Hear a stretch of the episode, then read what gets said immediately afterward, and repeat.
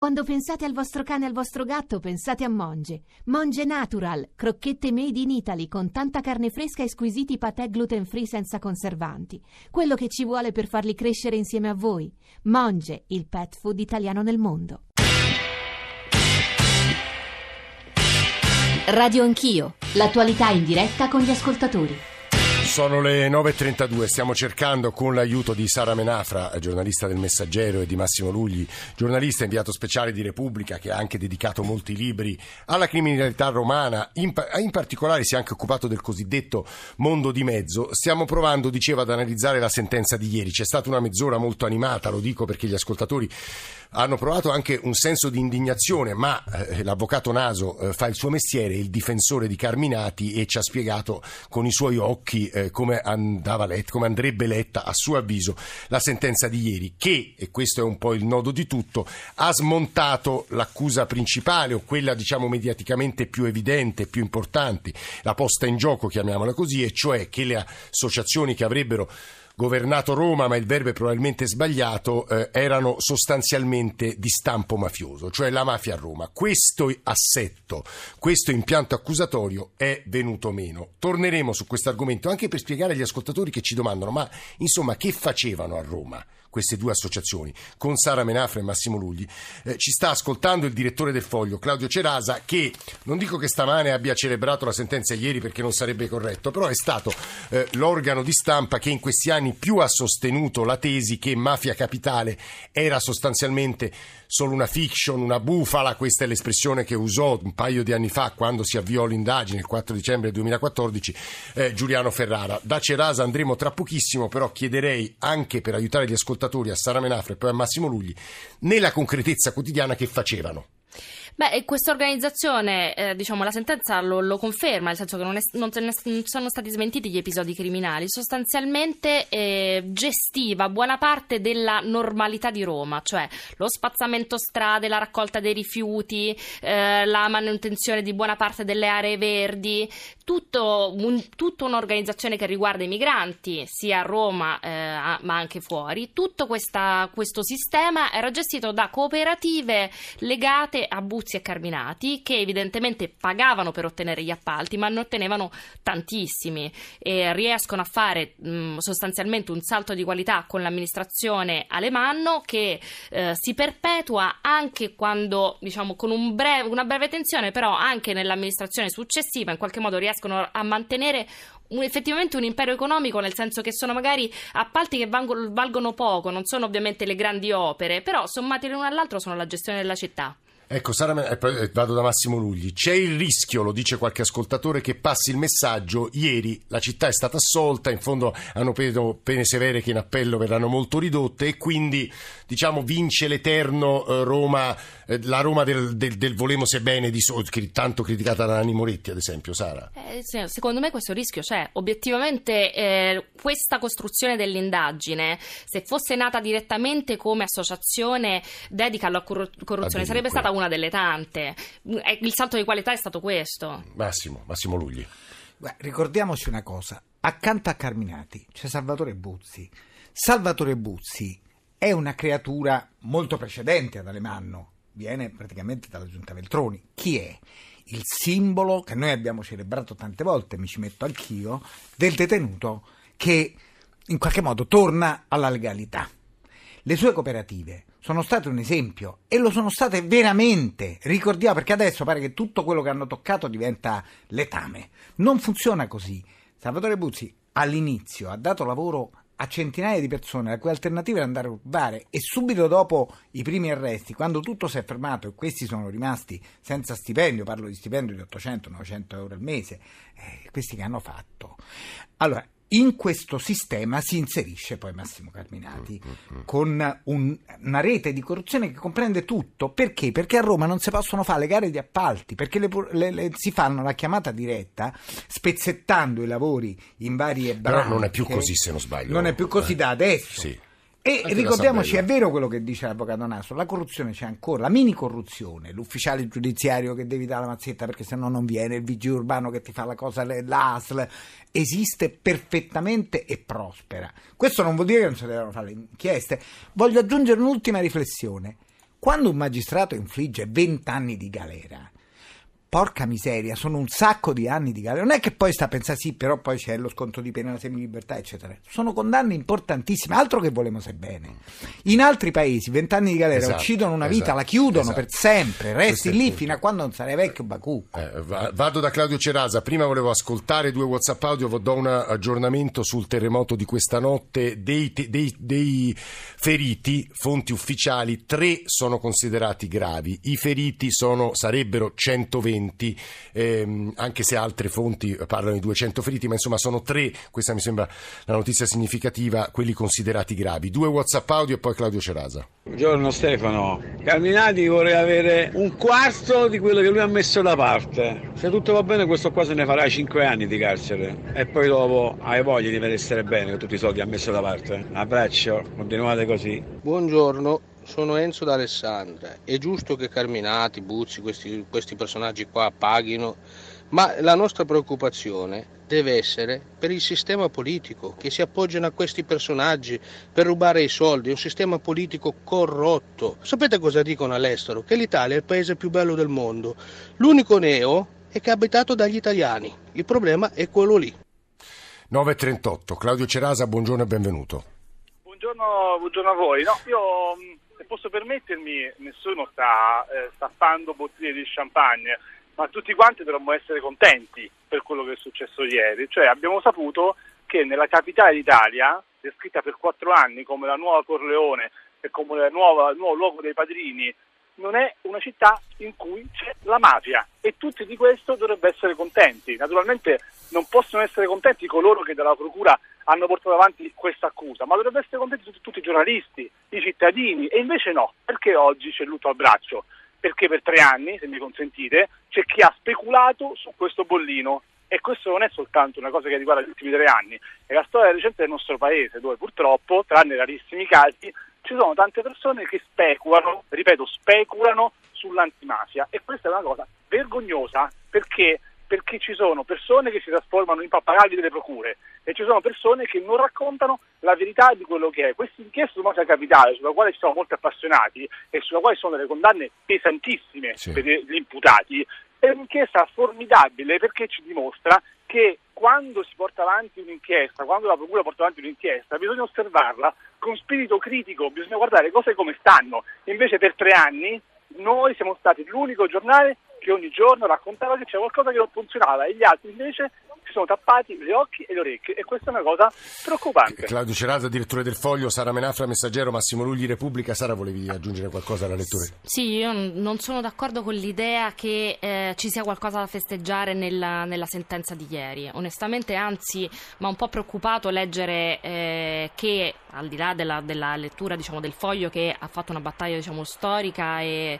come dire, lineare Di su questo, esatto, così, eh. su questa cosa, però diciamo obiettivamente che la politica dica bene, restituito l'onore, comunque davanti a condanne pesantissime che sono anche un unicum rispetto alla- al tema della corruzione, cioè condanne a 20 anni, a 10 anni, a 19 anni per corruzione sono comunque un dato grave, cioè veramente c'è qualcosa da festeggiare?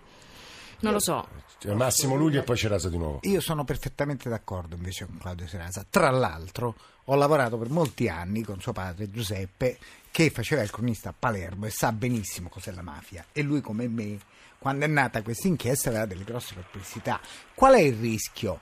Il rischio è che adesso noi diciamo tutti l'inchiesta è fallita, ma non è fallita per niente. Ah, È stata un'inchiesta stratosferica. Aggiungo una cosa, backstage.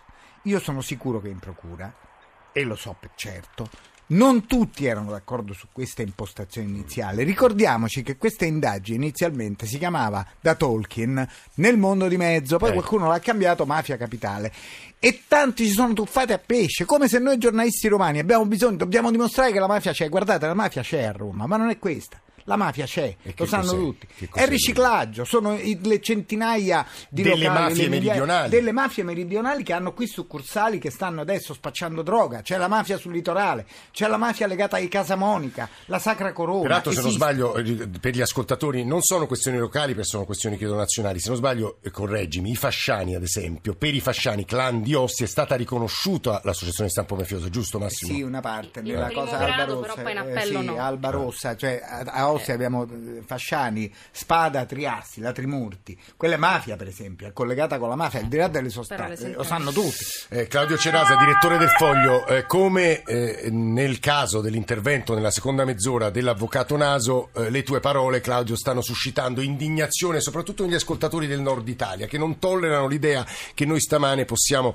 parlare in senso positivo e festeggiare l'idea, peraltro anche a mio avviso positiva, che a Roma comunque non ci sarebbe la mafia, almeno come ha detto Massimo Lugli. Claudio, poi c'è Guido Caldiron. Sapete qual è il problema? Il problema è che giustamente prima Massimo Lugli si chiedeva come è possibile che a un certo punto a, molti hanno cominciato a parlare di mafia capitale pur essendo un'inchiesta chiamata Mondo di Mezzo. Io ieri ho ricostruito questa cosa e la storia risale al 24 novembre 2014 quando l'ordinanza del, del giudice per indagini preliminari decreta l'arresto di una serie di persone e in quell'ordinanza di 1100 pagine la parola mafia capitale compare per 87 volte. Sono stati i giudici a descrivere questa, questa inchiesta con l'espressione mafia capitale. Perché? Perché sapevano che una normale inchiesta importante per corruzione non avrebbe fatto notizia e nessuno si sarebbe ingolosito perché a Roma purtroppo la corruzione c'è da 2100 anni. Claudio Cesare Menafra voleva dire una cosa, poi andiamo da Guido Calderone. Però volevo aggiungere sì. una cosa ulteriore se possibile, certo. perché il vero dramma del, della, del, del, del, falso mito della mafia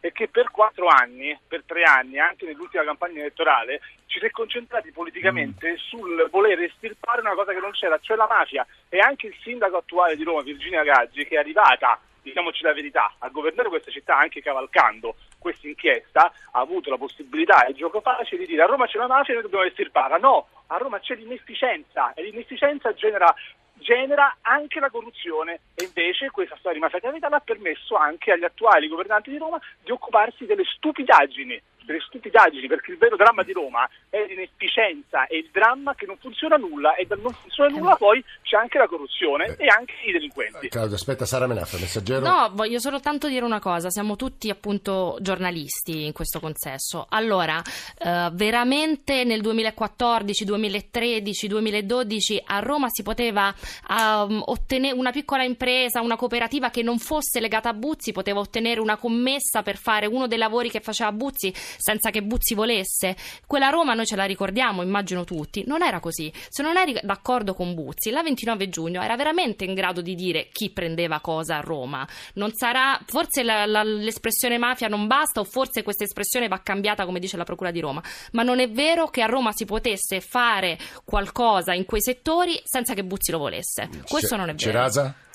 Ma chi l'ha detto? Ho detto questo. Eh vabbè, ma non è una no, semplice... No, no, no, no, questo è il salto di qualità. Parole perché sapete qual è il problema? Perché il problema è che tutti quanti facciamo il nostro mestiere più o meno in maniera più o meno buona, credo, ma il problema è che se ci si concentra, noi per primi giornalisti, a parlare di cose che non esistono, che è la mafia, ci si dimentica poi di parlare delle cose che tu stesso dicevi prima, cioè che a Roma il vero problema è che ci sono una serie di questioni che non si riescono a risolvere per burocrazia che non funziona, per mazzette clamorose che girano, ma se non ci si, ci si, ci si deve concentrare su queste cose, perché la corruzione nasce per questo, perché Buzzi e Carminati possono operare perché c'è una politica che non riesce a risolvere i problemi della città. La mafia non c'entra nulla, se parliamo di mafia diamo la possibilità a dei cialtroni di poter fare delle cose che non dovrebbero eh, fare. Claudio Cerasa, direttore del Foglio, sta parlando. Se hai eh, qualche altri pochi minuti, stai con noi perché volevo farti ascoltare un WhatsApp audio che pone una domanda e poi la voce Guido Caldiron che ci aiuterà poi anche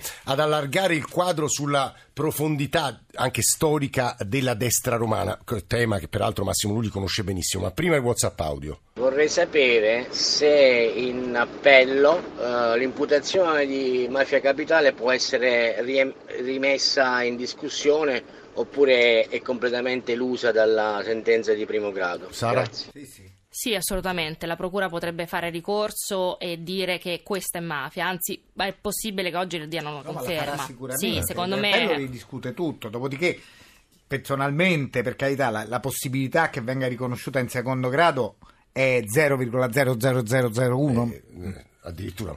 Guido Caldirone è uno dei massimi conoscitori della eh, destra anche dell'estrema destra nel nostro paese, delle nuove destre, di alcune, chiamiamole, sottoculture giovanili. Scrive sul manifesto Caldirone, buongiorno e benvenuto. Buongiorno a voi. Sarò da lei tra, da te tra, tra, pochissimo, volevo però farmi aiutare da Massimo Lugli nel ricordare agli ascoltatori. Nella sentenza ieri sono stati condannati politici di destra e di sinistra. Buzzi aveva una storia di sinistra, eh, Carminati di destra, questo ricordiamolo, no? Il rosso Giusto? e il nero, sembra eh. Spielberg. Eh. Assolutamente. Standal, sì, è, è bella questa grezza, perdonatemi. Sì, è vero, è dei politici di destra e di sinistra uniti nella pandetta come è sempre stato, tutti uniti sotto il segno dell'assegno. Questo è il motto di Roma. Però forse Guido Caldiron c'è un segno che è quello di Massimo Carminati, che è un segno della, anche qui della pervasività dell'estrema destra romana, ma ovviamente lo dico da incompetente. Guido. Ma diciamo che quello che resta fin d'ora di questa inchiesta, al di là dell'esito giudiziario, ovviamente decisivo è fondamentale, eh, se vogliamo, è anche una sorta di sociologia della città eh, che le vicende di Carminati, eh, ricostruendo le vicende di Carminati, sono diventate in qualche modo di dominio pubblico se già eh, non erano conosciute. Cioè l'idea che quel gruppo di giovani, qualche decina, qualche centinaia probabilmente, che alla fine degli anni 70 eh, muovevano dalle sezioni del movimento sociale italiano, della, della destra nazionale per diventare eh, di volta in volta degli, dei protagonisti di una stagione a tutti gli effetti terroristica o di come dire, tracimare nella delinquenza organizzata, hanno saputo costruire nel corso degli anni, o meglio mantenere una serie di relazioni per cui i giovani neofascisti di allora, arrivati eh, talvolta anche ai vertici di importanti realtà economiche, imprenditoriali o all'interno della politica, si sono ritrovati a eh, decine di anni di distanza e la vicenda, l'indagine su Carminati ci ha spiegato come alcune consorterie, non necessariamente di natura criminale in termini diciamo, di codice penale, ma alcune consorterie che conservano forse anche qualche segreto, sono rimaste sostanzialmente le stesse malgrado il passare del tempo. Massimo Carminati eh, muove i primi passi all'epoca, è una stagione in cui giovani neofascisti che non hanno ancora vent'anni girano armati, Carminati sarà... Sì, ce lo diceva eh, Massimo Lugli, Guido, è abbastanza impressionante la facilità anche con cui si sparava, giusto Lugli? Sì, Beh. con eh. cui sparava Massimo Carminati. Una brevissima considerazione, ricordiamo che l'estremismo di destra, a differenza di quello di, non ha conosciuto il riflusso, non ha conosciuto il ripiegamento su se stesso che ha portato tantissime persone che avevano flirtato magari con il terrorismo rosso a ritirarsi. I destri sono andati avanti, hanno continuato le loro vite hanno continuato le loro vite, quelli che, sono, quelli che erano vicini al terrorismo, quelli che hanno flirtato, quelli che c'erano dentro ma non sono stati beccati. Che cosa hanno fatto? Hanno lavorato, hanno continuato, hanno messo su organizzazioni criminali o organizzazioni imprenditoriali. Adesso vivono e lottano insieme a noi. Guido Caldiron. Sì, essendo spesso appartenenti, come è il caso del gruppo cui in cui si muoveva Carminati a ottime famiglie della borghesia romana, pensiamo che uno dei sodali della piazza nera di quella stagione di Carminati era Alessandro Ralibrandi, esatto, che era figlio di un giudice importante. Che cosa è accaduto? Che molti di loro, appunto, come diceva Lugli, rientrati nei ranghi della vita normale, diremmo così, eh, hanno fatto carriera. E il problema è che a distanza di 30 anni eh, uno dei ruoli che sembra aver avuto Carminati lo si ascolta nelle intercettazioni, lui stesso poi lo dirà al processo, io sono fiero di essere un fascista degli anni 70, che cosa vuol dire? Vuol dire qualcuno che all'epoca non aveva difficoltà a sparare, lo stavo dicendo Carminati sarà accusato dell'omicidio di Fausto Iaio, due giovani del Leoncavallo, avvenuto nel 1978, quando Carminati ha soltanto 20 anni ed è già un personaggio rodato della piazza dell'estrema destra romana. C'è poi da segnalare che quell'estrema destra, quel neofascismo spesso definito come spontaneismo armato, cioè una nuova stagione quasi disperata di, di bandidos eh, neofascisti, in realtà aveva anche dei legami abbastanza importanti con le stagioni precedenti. Ricordiamo che solo pochi anni prima, nel 76, c'è la strage di Brescia di cui si è arrivati a sentenza definitiva proprio in questi giorni.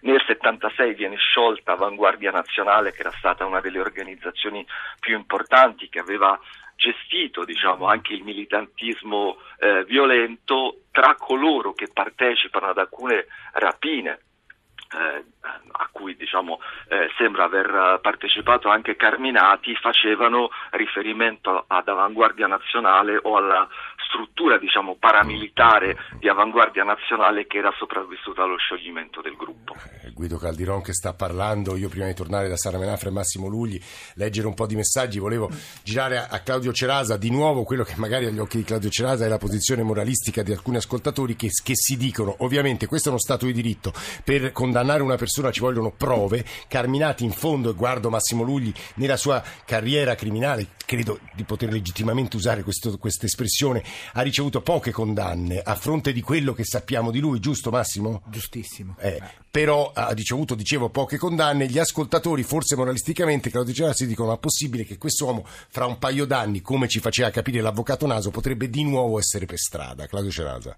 Beh, no, può essere tutta quanta un'altra, un'altra partita, però io capisco perfettamente gli ascoltatori che sono indignati per quello che è successo ieri e anche indignati per il fatto che non sia stata riconosciuta la mafia per una ragione molto semplice, perché nessuno in questi anni gli ha, gli ha spiegato eh, bene quello che stava accadendo. Io colgo questi pochi secondi che mi rimangono per cercare di spiegare quale potrebbe essere un metodo che propongo anche ai colleghi che ci ascoltano, che sono, che, e non dico che sono lì perché i colleghi sono sono tutti, tutti quanti molto bravi. Quando c'è un'inchiesta, quando una procura comincia un'inchiesta, al di là se questa inchiesta presenta caratteri di mafia oppure no, non bisogna farsi ingolosire, bisogna che i giornalisti facciano una cosa molto semplice, cerchino di capire se quello che si, si prova a dimostrare sta in piedi oppure no. Io purtroppo ho l'impressione che troppo spesso nel nostro paese le persone, i lettori e gli elettori, gli ascoltatori vengano un po' traditi dai giornalisti perché i giornalisti purtroppo spesso fanno i pappagalli delle, delle Sai perché Claudio? Fammelo Sì. dire. Perché Eh. purtroppo lo sappiamo tutti. Lo sap- La procura ha un'esca con cui noi abbocchiamo Eh, tempo certo, che si chiama eh, carte. eh, lo so Se noi la finissimo di pubblicare le carte, Bravo, di fare i bravo. passacarte della procura. Sarà forse- un'altra idea, eh, però Massimo ti fermo. questo. No, io diciamo in parte sono d'accordo con eh, Cerasa, penso che, ci sia, cioè che i giornalisti a volte siano troppo vittime del, del rapporto con la procura. Devo dirti la verità, io penso che ci sia un rapporto che nasce con Tangentopoli, che ci ha, mh, ci ha fatto cambiare e sul quale sarebbe anche giusto riflettere, onestamente. Vi faccio perché- ascoltare un ultimo WhatsApp audio e poi eh, ci salutiamo. Prima, però, sentiamo anche Caldiron di nuovo. Ecco il WhatsApp audio. Ma non capisco io perché per sa poco ci sono gli stessi reati del, del centro accoglienza di Meneo. Lì è mafia e a Centro Italia non è mafia. Mi chiedo il perché. Ma io, io non sono in grado di rispondere, non so se voi, mh, Sara, eh, perché poi bisogna conoscere le carte. eh. Perché a Mineo probabilmente è imputata una cosca che già c'è e stava lì, mentre a Roma la cosca ce la siamo inventata un pochettino.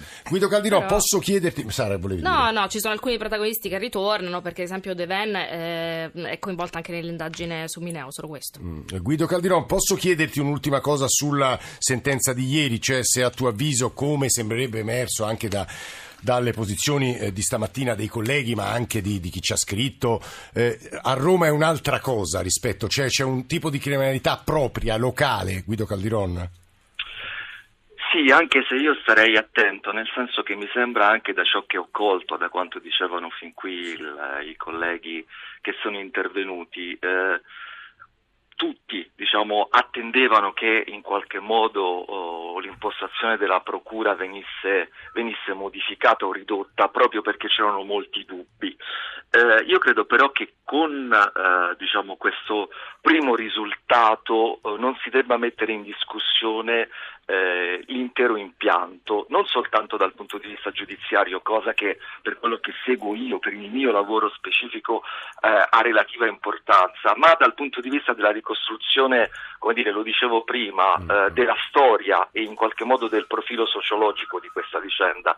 Cioè, Carminati a più riprese, eh, nelle, certo forse spavalderia, eh, minaccia eh, alcune persone dicendo manderò i ragazzi Sì. in quella piazza, posso contare su qualcuno. Ecco, questa parte, diciamo, della, del, de- e anche la sua stessa notorietà a che cosa è dovuta? A che cosa avrebbe venduto in questo mercato criminale, chiamiamolo così, Carminati, Eh, il esatto. suo stesso nome? Eh, eh. Perché il suo nome fa così Eh, paura? Allora, il suo nome fa così paura, probabilmente, lui stesso l'ha spiegato molto bene, perché anello di congiunzione la vicenda Sì, del mondo punto. di mezzo tra quegli ex fascisti diventati, chiamiamoli per- Guido, con il loro nome, ti- ti personaggi fermare. importanti, e la malavita o qualcuno E che nelle piazze torneremo- c'è ancora. Non ci fermiamo qui, ovviamente. Radio 1 tornerà su questi temi. Grazie davvero a Massimo Lugli e a Sara Menafra per essere venuti in studio. Claudio Cerase, Guido Caldirone, Eraldo Bellini e Stefano Siani stamane in console. E poi la redazione di Radio Anch'io, Alessandro Forlani, Nicola Amadori, Alberto Agnello, Alessandro Bonicatti, Valentina Galli, Claudio Urbani. Stamane in regia Ludovico Suppa. GR1 delle 10. Poi Radio 1 Music Club e la Radio ne parla. Grazie davvero a tutti per l'ascolto. Noi ci risentiamo lunedì mattina, subito dopo il GR Corriere delle 8. Grazie ancora.